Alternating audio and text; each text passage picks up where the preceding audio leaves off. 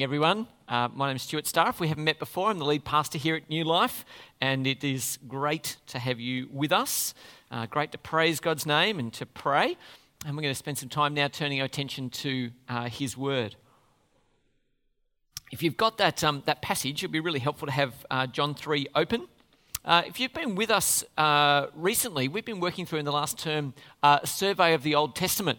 And it's taken us quite a long time to get through the whole of the Old Testament, big overview. And tonight we're off the series, so we're not doing that. Um, I've called the talk tonight Nothing to Get Too Worked Up About. Uh, we're going to be talking about the message that we brought to the kids on Friday. And uh, as you can see, we got a little bit worked up about it, right? Okay, we're, we're pretty crazy. And uh, we got a bit worked up about it. And I guess I want to think why would you go to that effort, particularly talking to kids? Uh, and what is that message for us as youth and adults and kids here. So I want, to, I think about that tonight. I'm going to pray. Um, Annabelle's helpfully reminded us uh, that there is a Q&A time at the end. So as I speak, if you're reminded of things that you want to ask about, maybe you can write on the back of your Karen Connect card so you don't forget the questions. And then when we get to the end, uh, you can ask away. Or maybe you've just got a really good memory. You'll be fine anyway. So let me pray. Heavenly Father, we thank you uh, that you, the God of the universe, are here tonight. We thank you, Father, that as the author of this scripture that we've just heard, that you are able to apply it to our hearts. And so, Father, I pray that you would unblock ears, open spiritual eyes, and soften our hearts, Father, so that we might be able to respond in the right way to your message. For we ask it in Jesus' name. Amen.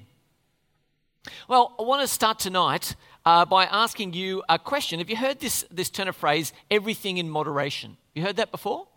Everything in moderation. Now, a quick show of hands, interactive for tonight. Uh, does anyone eat uh, French fries in moderation?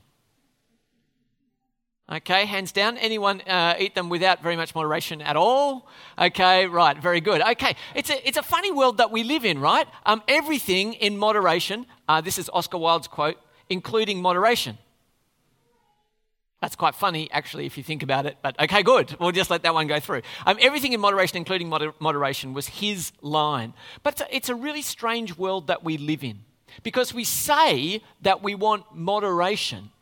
And uh, we think that particularly, I guess, uh, when it comes to uh, Christianity. It, it's a really intriguing thing that we have in front of us. Uh, Christianity, we kind of figure as long as you're not too into it, it's okay, right?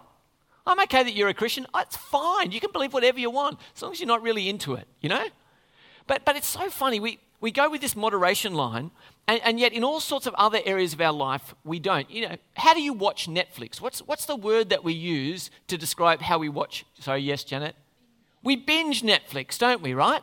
So you can't just watch a little bit of Netflix. Netflix in moderation is not really watching Netflix, is that right?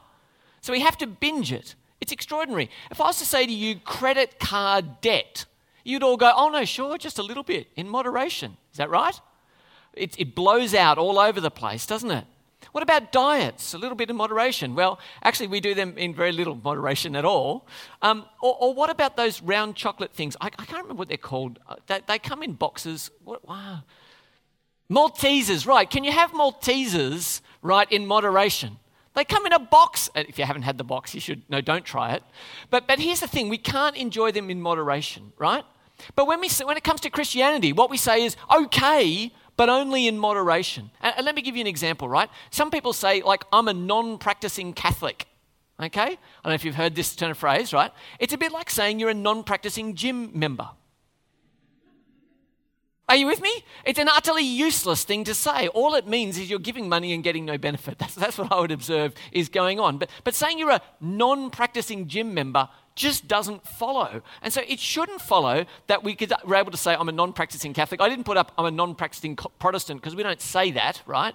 But it would apply to us as well. But if you say that, the world would say, tick, fantastic. Oh, you're a non practicing, that's great. That's the tick of approval, right? But, but if you said, right, if you said, oh, she goes every single week, right? The world would say zealot, weirdo, unless we're talking about the karate class that you go to, in which case, high praise for your dedication and devotion. Isn't this extraordinary? right? If, if you have a non practicing gym membership, you're a slacker, right?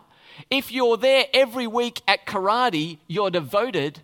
But if you're a non practicing Christian, you're exalted. And if you're there every week, you're to be excluded as a weirdo. That's the sort of confusing things that our world says to us as Christians. And so I want to think today what's the right approach to Christianity? What's the right approach to Christianity? And we're going to explore that tonight by having a look at three biblical ideas. First one is salvation, the second one is hell, and the third one is new life. Salvation, hell, and new life. This is the reason I said there might be some questions later on, but bear with me. We're going to be okay. So, uh, we're going to look at, start looking at salvation. Now, uh, I went to look at the dictionary. Have you guys heard of a dictionary? Do you know that it used to come in books? Okay, I googled this, so don't worry, I'm, I'm with you guys, right? But I, I, went, I went online. I said, well, what's what's salvation mean, right? And it says here, uh, a way of being saved from danger, loss, or harm. No problems. But it says underneath it, here's the second the second definition. In the Christian religion, salvation of a person or their spirit is the state of being saved from evil and its effects by the death of Jesus on a cross. Now, guys, that's pretty spectacular, actually, isn't it? in a, in a secular dictionary, it actually has something that I would actually be proud of you guys for saying about salvation if somebody asked. That's pretty good. Available online. Go check it out later on. But okay, so salvation. We're going to talk about salvation, but we know what salvation is, don't we? Somebody please acknowledge yes. The 79th minute, Tedesco goes over in the corner, and Queensland's Queensland. It was pretty good, yes? And what was our response to this salvation? Oh, right, not very interested in that. No, you yeah, you kind and I think it's intriguing that when it comes to this sort of salvation, we can get out of our seats, we can vocalize in our homes at the TV where they can't hear us. But when it comes to eternal salvation, when it comes to eternal salvation, we can't find a pulse. It's intriguing, isn't it? Do I really need salvation in my very ordinary life? Do you know how ordinary my life is? Is what you're thinking as you look at me. Do you know how ordinary? Why, why would I need to be saved? What, in fact, do I need to be saved from? Well, I've listened to these words uh, that were part of the memory verse that we had for the kids right here on Friday. The Apostle Paul is writing to the church in Rome. And uh, he's talking about the message that he had proclaimed. He says this, but what does it say, verse 8? The word is near you, it is in your mouth and in your heart. That is the message concerning faith which we proclaim. If you declare with your mouth, Jesus is Lord, and believe in your heart, this is the actions, that God raised him from the dead, you will be saved. This is what we taught the kids. And what Paul spent his life doing was traveling around the Mediterranean telling pagans that they needed to be saved. That they needed to be saved. Now, it's intriguing and it caused, uh, it caused people to ask questions. We're going to go to our John 3 reading and we're going to have a look at somebody who had some questions. Uh, we're in John chapter 3, I think it was page 10, uh, 1065, sorry.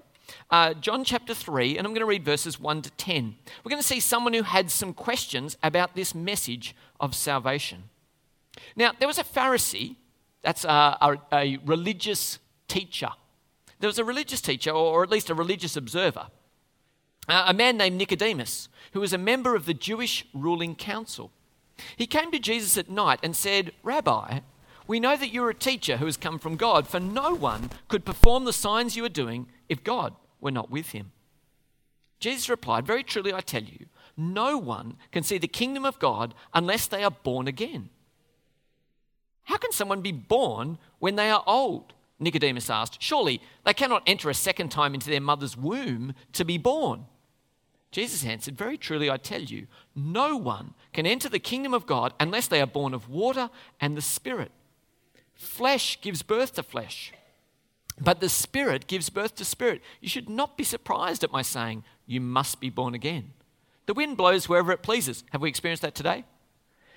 The wind blows wherever, eh, wherever it pleases. You hear its sound, but you cannot tell where it comes from or where it is going. So it is with everyone born of the Spirit. How can this be? Nicodemus uh, asked. You are Israel's teacher, said Jesus, and you do not understand these things. It's really intriguing, right? Nicodemus comes to Jesus. Now, did you notice when he came to Jesus? It says he came at night. Why do you think someone who was part of the Jewish ruling party, so the people who were basically in the parliament, the, the rulers of the time, why would he come to Jesus at night? Has anyone got an idea? Sorry? He was busy during the day. It's at least possible, isn't it, Peter? Has someone got another suggestion? Why would he come at night? So no one sees him. He's doing it undercover, right? He's going to come to this rabbi, this, this revolutionary teacher, and he's going to come at night because he doesn't want his friends to know that he's doing it. So, but the reason that he comes, despite his concern, he brings his interest and his ignorance. He just, he just got to find out. Something is happening here. We can see in your life, Jesus, something is, God's at work. So, what's going on? And then Jesus says to him, Well, I'm a little bit surprised, but I'm going to tell you what you need to know is that you must be born again. Have, have you heard people talk about born again Christians? Yeah? It, it comes from here. Whatever it's become, it comes from here. You must be born again. And Nicodemus asks the obvious question, doesn't he? Uh, Jesus, it's a little bit difficult as a man to go back and be born. Like, it'll be awkward physically. It's not really possible. So, how can I be born again? And Jesus says, Thank you, Nicodemus. You are saving everybody from asking an awkward question. I'm not talking about physically. He says, I'm talking about spiritually. You must be born of water and the Spirit. You must be born a second time. But why do we need to be born again? Well, well, let me suggest to you three reasons that Jesus tells us that we need to be born again. The first one is that as we see in Romans 3:23, all sin. In Romans 3:23 it says all have sinned and fallen short of the glory of God. And that all sounds very Bible language. So what I've got there is a picture that I hope will help us. Can you see the flag? The pirate flag. Now, because we're a little bit weird, right? We think, "Woo, pirate flag." Right? What we should be thinking is boo, pirate flag because what the pirates are doing is they're saying, "We don't want the legitimate king." We're going to be outside the law and we are going to rob and pillage and take a selfish stance in the world. The pirate flag is a flag of rebellion against the rightful king. And what you and I have done is we have raised the, the pirate flag in our hearts. We've said, God, back off. I've got this. I don't need you in my life. All have sinned, some of us in spectacular ways, and some of us in profoundly ordinary but rebellious ways have rejected the rule of God. So, the first reason that we need to be born again is that we all sin. Secondly, there's a tragic consequence to our sin. Uh, in Paul's letter to the church in Ephesus, in chapter 4 and verse 18, he says this speaking of those who sin, he says, They are darkened in their understanding and separated from the life of God because of the ignorance that is in them due to the hardening of their hearts. See, the problem is we sin but our sin separates us from God. Now, I found a helpful plot, uh, a helpful prop here. That's pretty good, isn't it? Um, what we've all done, a, a, block at a time in our sinful rebellion, is we've built a wall between ourselves and God, right? See, God, I don't want you. I'm making this choice. I don't want your morality. I don't want your wisdom. I don't want your leadership. I, again and again and again, decision after decision, we have built a wall that separates us from the life that is in the living God. We all sin, we're all separated, and tragically, Ezekiel 18 says it's not just that there's a wall, there's actually a consequence. And the consequence, Ezekiel 18:4 says, is death. It says the soul who sins is the one who will die. Why do we need to be born again? We need to be born again because ultimately each one of us will die as rebels against God. We need to be made new and receive a life that will last, a second birth for eternal life. Well, then we get to hell. Have a listen to what it says uh, here in the, in the secular dictionary. It says this uh, an extremely unpleasant or difficult place, situation, or experience. Work is sheer hell at the moment.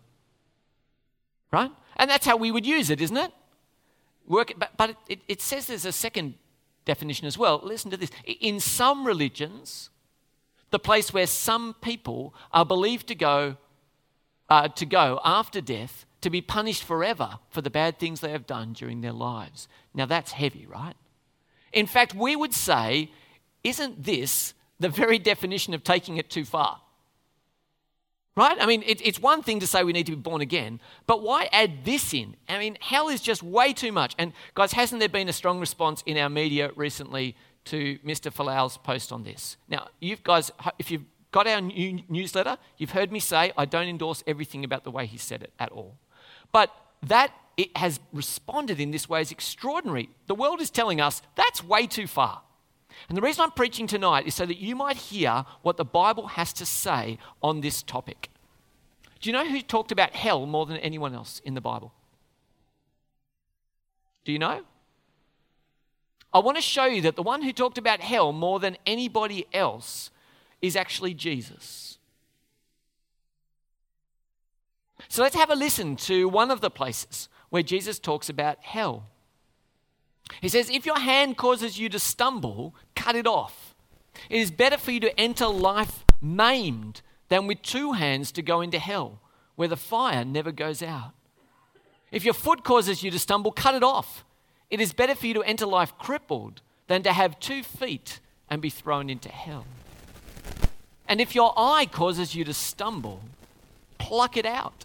It is better for you to enter the kingdom of God with one eye than to have two eyes and be thrown into hell, where the worm that eats them does not die and the fire is not quenched. Now, guys, we listen to this and we think, right, hang on. So, are you telling me that heaven's going to be full of one handed, one footed, partially blinded people? Is, is, is, that what, is that what Jesus is saying? Is he actually talking? Because I've been to church a lot and I haven't seen too many amputees in the congregation. What, what does he mean? Why, why does he say it this way? I want you to think about what he's saying, okay? What he is saying is hell is so horrible that whatever you would have to do to get to life, the kingdom of God, eternity lived with God, it would be worth doing, even down to the point of amputating or plucking out. So terrible that it would be worth everything to get there. Are you with me? And so he speaks of a reality, a spiritual reality, to tell us do whatever you can not to end up there, but to find yourself in life. Are you with me? That, that's what Jesus is saying. And you can, you can be as plucked and blind and, and half armed as you need, and you'll still sin. It, we don't need amputation, we need exaltation. We don't need to try harder not to sin. We need to lift up the Son of God who's done everything for us. But why do, why do we need hell? Why hell? Let, let me suggest to you some reasons why I actually think hell is helpful for us. Does anyone know where this pile of shoes, this photo of this pile of shoes is from? Second World War, yes. Somebody? Concentration camp. This is from Auschwitz. And, and this is where the Germans collected the Jews together. And what they would do before they killed them is they would take all the things of value off them, including earrings, uh, jewelry, gold teeth, shoes, hair, everything. And then they killed them. Six million of them. Now, when we think about that, I want to ask you do you guys have a category for evil? Not, not just people who do bad things, but evil. Because my question would be how do we ever find justice for that kind of evil? See, some of those people, some of those people who did those things probably died in their beds at home in a great old age.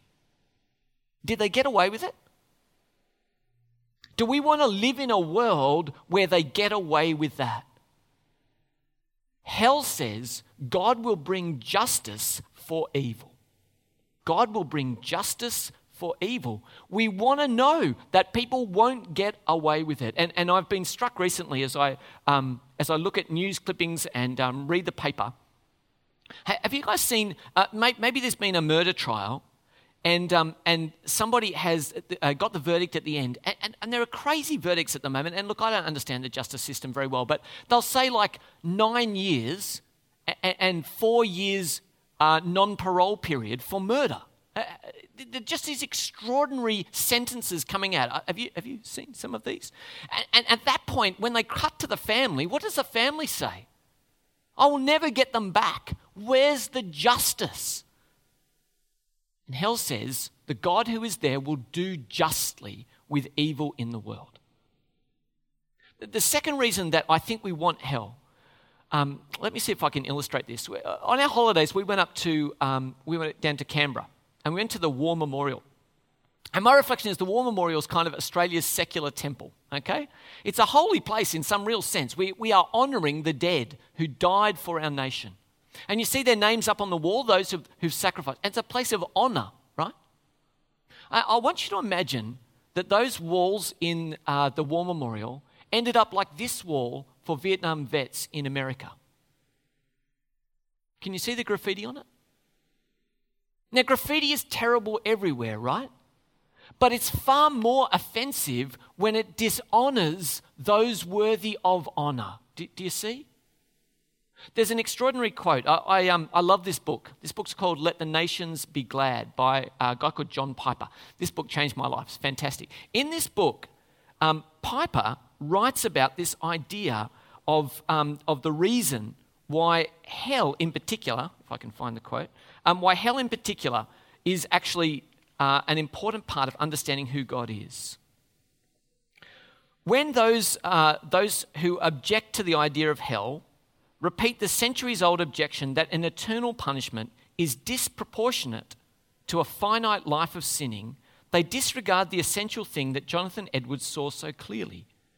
Degrees of blameworthiness come not from how long you offend dignity, but how high the dignity is that you offend. If we think hell is unfair, it's because we don't esteem the glory of God, the glory of God that we have offended. And I think the third reason that we need the doctrine of hell is the alternative is terrible. The alternative is that those who do wrong and evil ride into the sunset with no consequences. Do I want to live in a universe where there is no ultimate justice? Well, guys, I don't. And hell tells me that you don't either.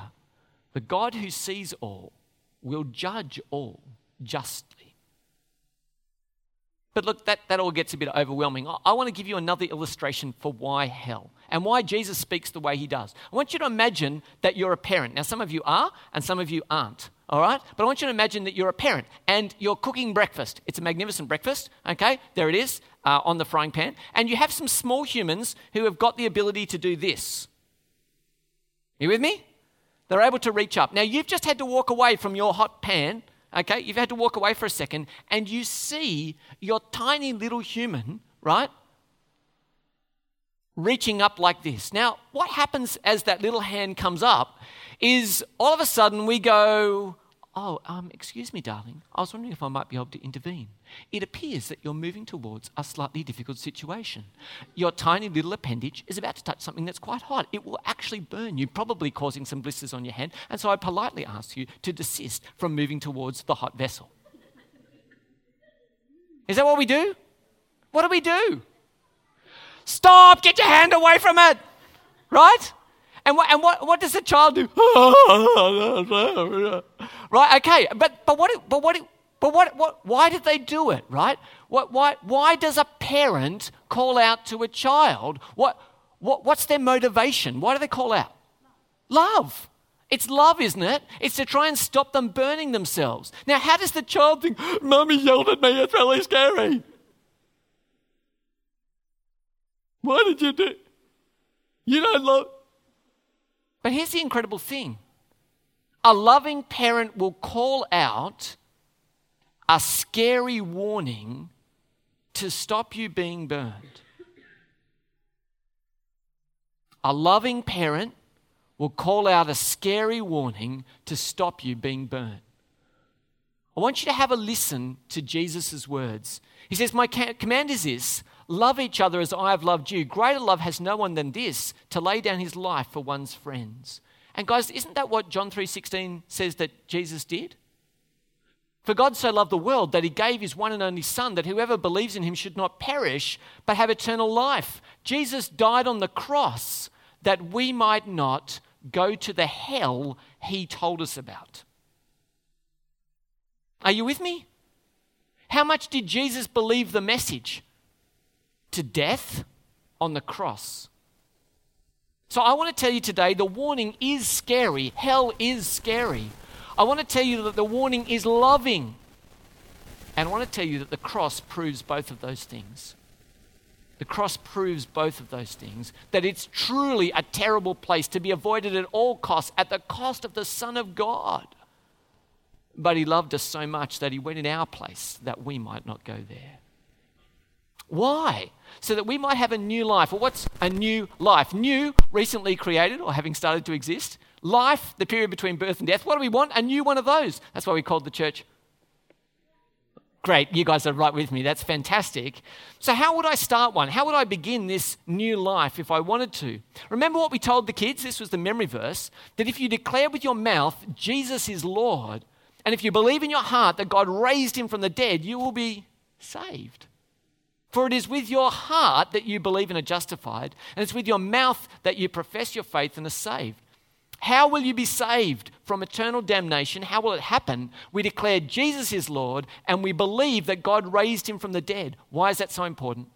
Because Jesus' death pays the price for my sin. Jesus' empty tomb shows me that eternal life, second birth, means that you can live forever. What's the objection to that? Well, the objection to that is this. So, what about people who don't mean it, right? Just say Jesus is Lord. I'm not going to believe my whole life, right? And then just before I die, I'm going to say the magic words Jesus is Lord. Won't I get in? Isn't that what the Bible just said? Well, I want you to imagine that I have two children, hypothetically.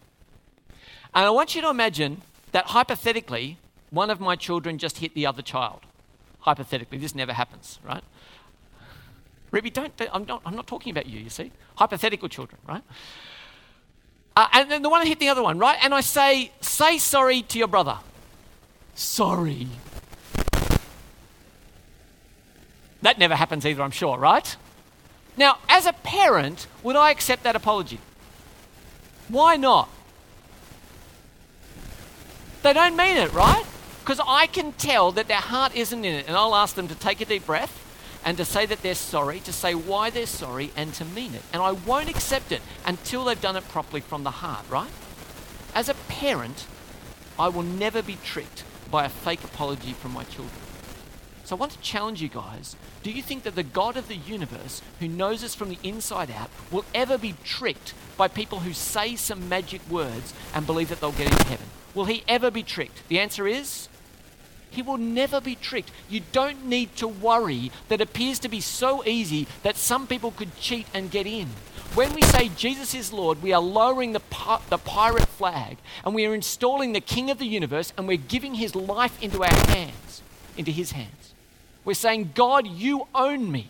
And God will never be tricked by you faking that. No one will be in heaven who doesn't mean it. Are you with me? So, how do we start this new life? It's easy and it's hard. It'll cost you everything.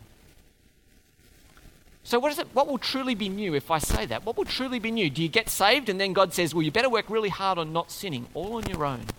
He doesn't. Have a listen to what it says in John 14. Jesus says, If you love me, keep my commands. So he wants obedience.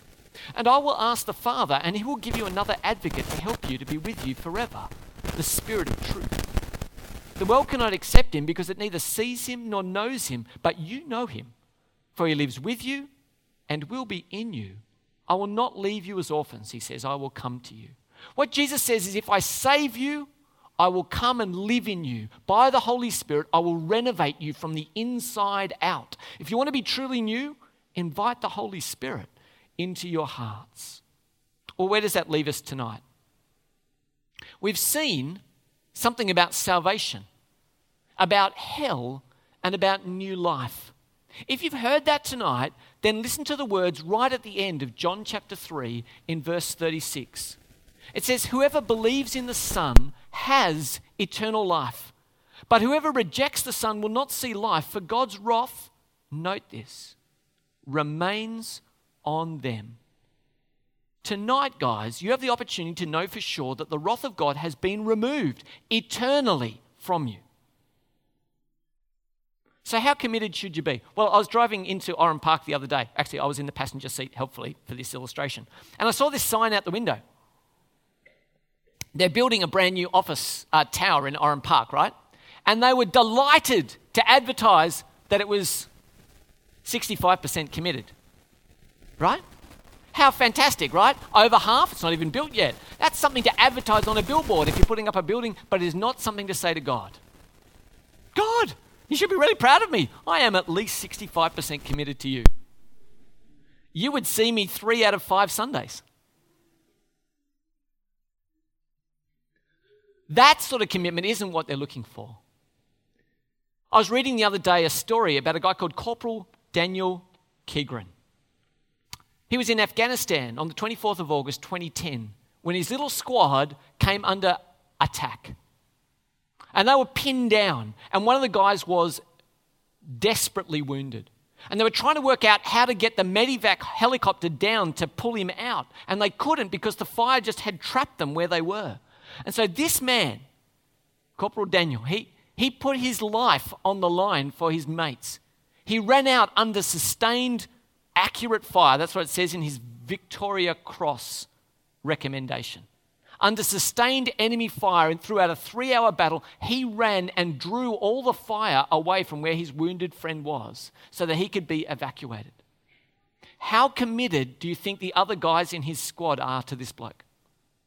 They're totally committed, aren't they? He put his life on the line for them. How committed? 100% because he offered his life in place of them. Extraordinary courage, right? So tonight, I guess I want to ask you how much of you does Jesus deserve? How much of you does Jesus deserve? I want to suggest that it's something more than moderation. Let me pray. Heavenly Father, I'm sure tonight that there will be people who know the weight of their sin and don't yet know the joy of forgiveness that you have held out for us tonight. Father, I ask that this week, tonight, that they might call on you, that they might know your forgiveness, and that they might invite you into their hearts. Father, I know today that there are lots of people here who will have invited you in many years ago, maybe decades ago Father, for them, I pray that they might know the joy of full commitment to you. I pray that they might have confidence to have beautiful feet in taking the message of new life into the world around us. Father, open our eyes, make us bold with the truth, and help us to lead others to find new life in you. For we ask it in Jesus' name. Amen. Okay. Well, there's a sermon.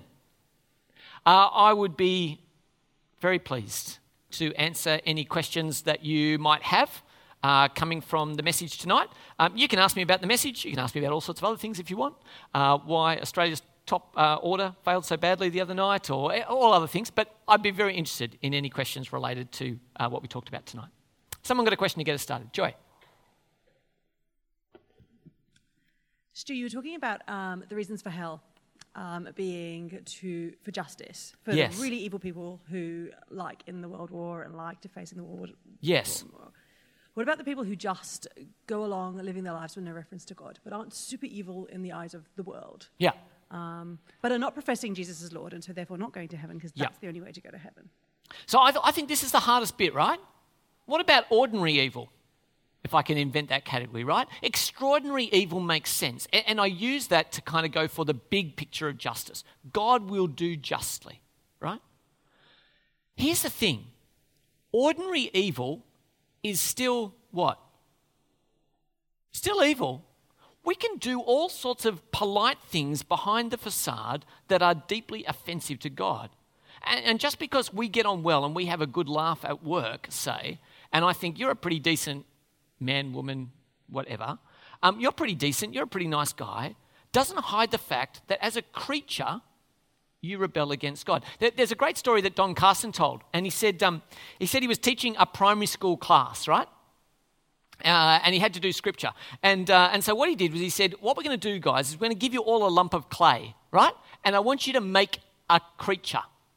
So he said, You wouldn't believe the things that the boys made, right? Three heads, spiky, multiple tails. The girls made little people, right? But the, the guys just made these appalling animals. I said, He said, Great, very good. Well done, everybody. Keep them on the side. I'll be back next week. Comes back the next week. And he says, All right, everyone, what I want you to do is um, I want you to create with me um, a world for our creatures to live in, right? And so they, they, they, um, they create a space in the classroom, okay? And they start putting little trees in, and they make hills, and, and they, make, uh, they make rivers, right? And then they put all of the little creatures, right, into, into their world. Everyone goes, This is fantastic. I'm loving scripture, right? Scripture's awesome this week. I'm really enjoying it. He says, Cool, we'll keep that. I'll see you next week.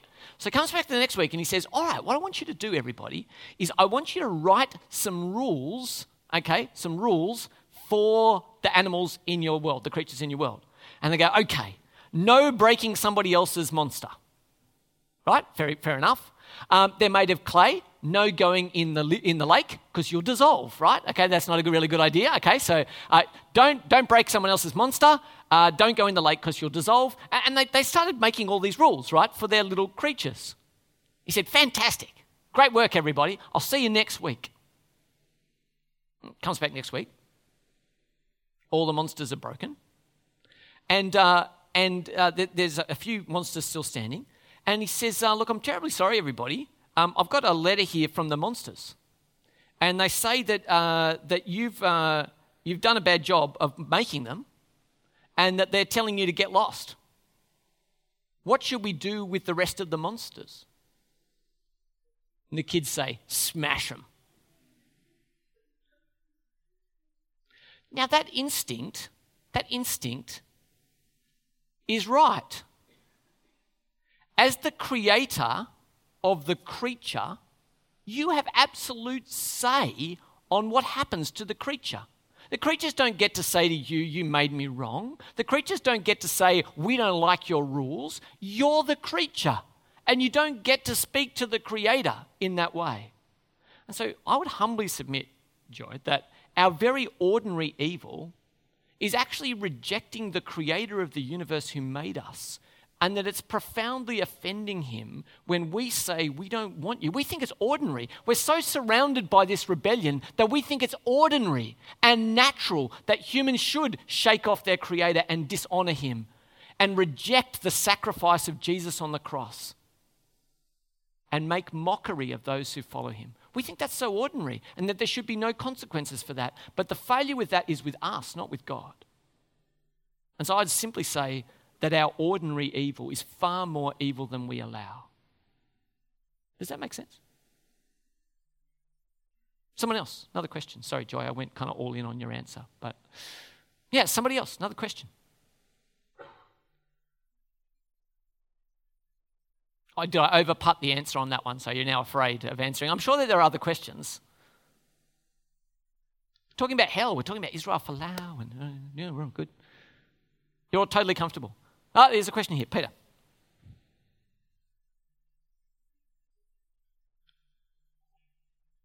I put it to you that we're all born with the pirate flag wrapped around our hearts, and nobody can see it, and we can hide behind it.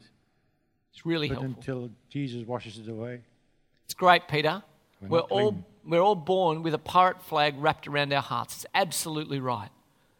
And, and my encouragement to those of you who think, oh, look, this whole sin thing's over the top, I just say to you, that's fine.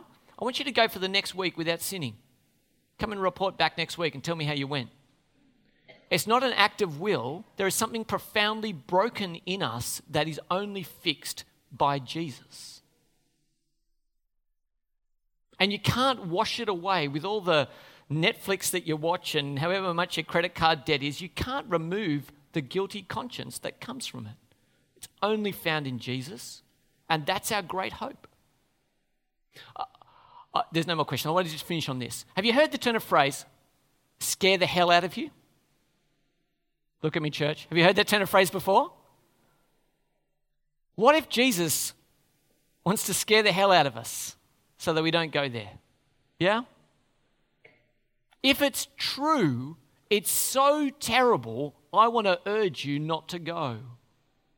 And Jesus died that you don't have to. I'll finish on that note. Come and see me if you've got a secret question afterwards at, uh, at supper.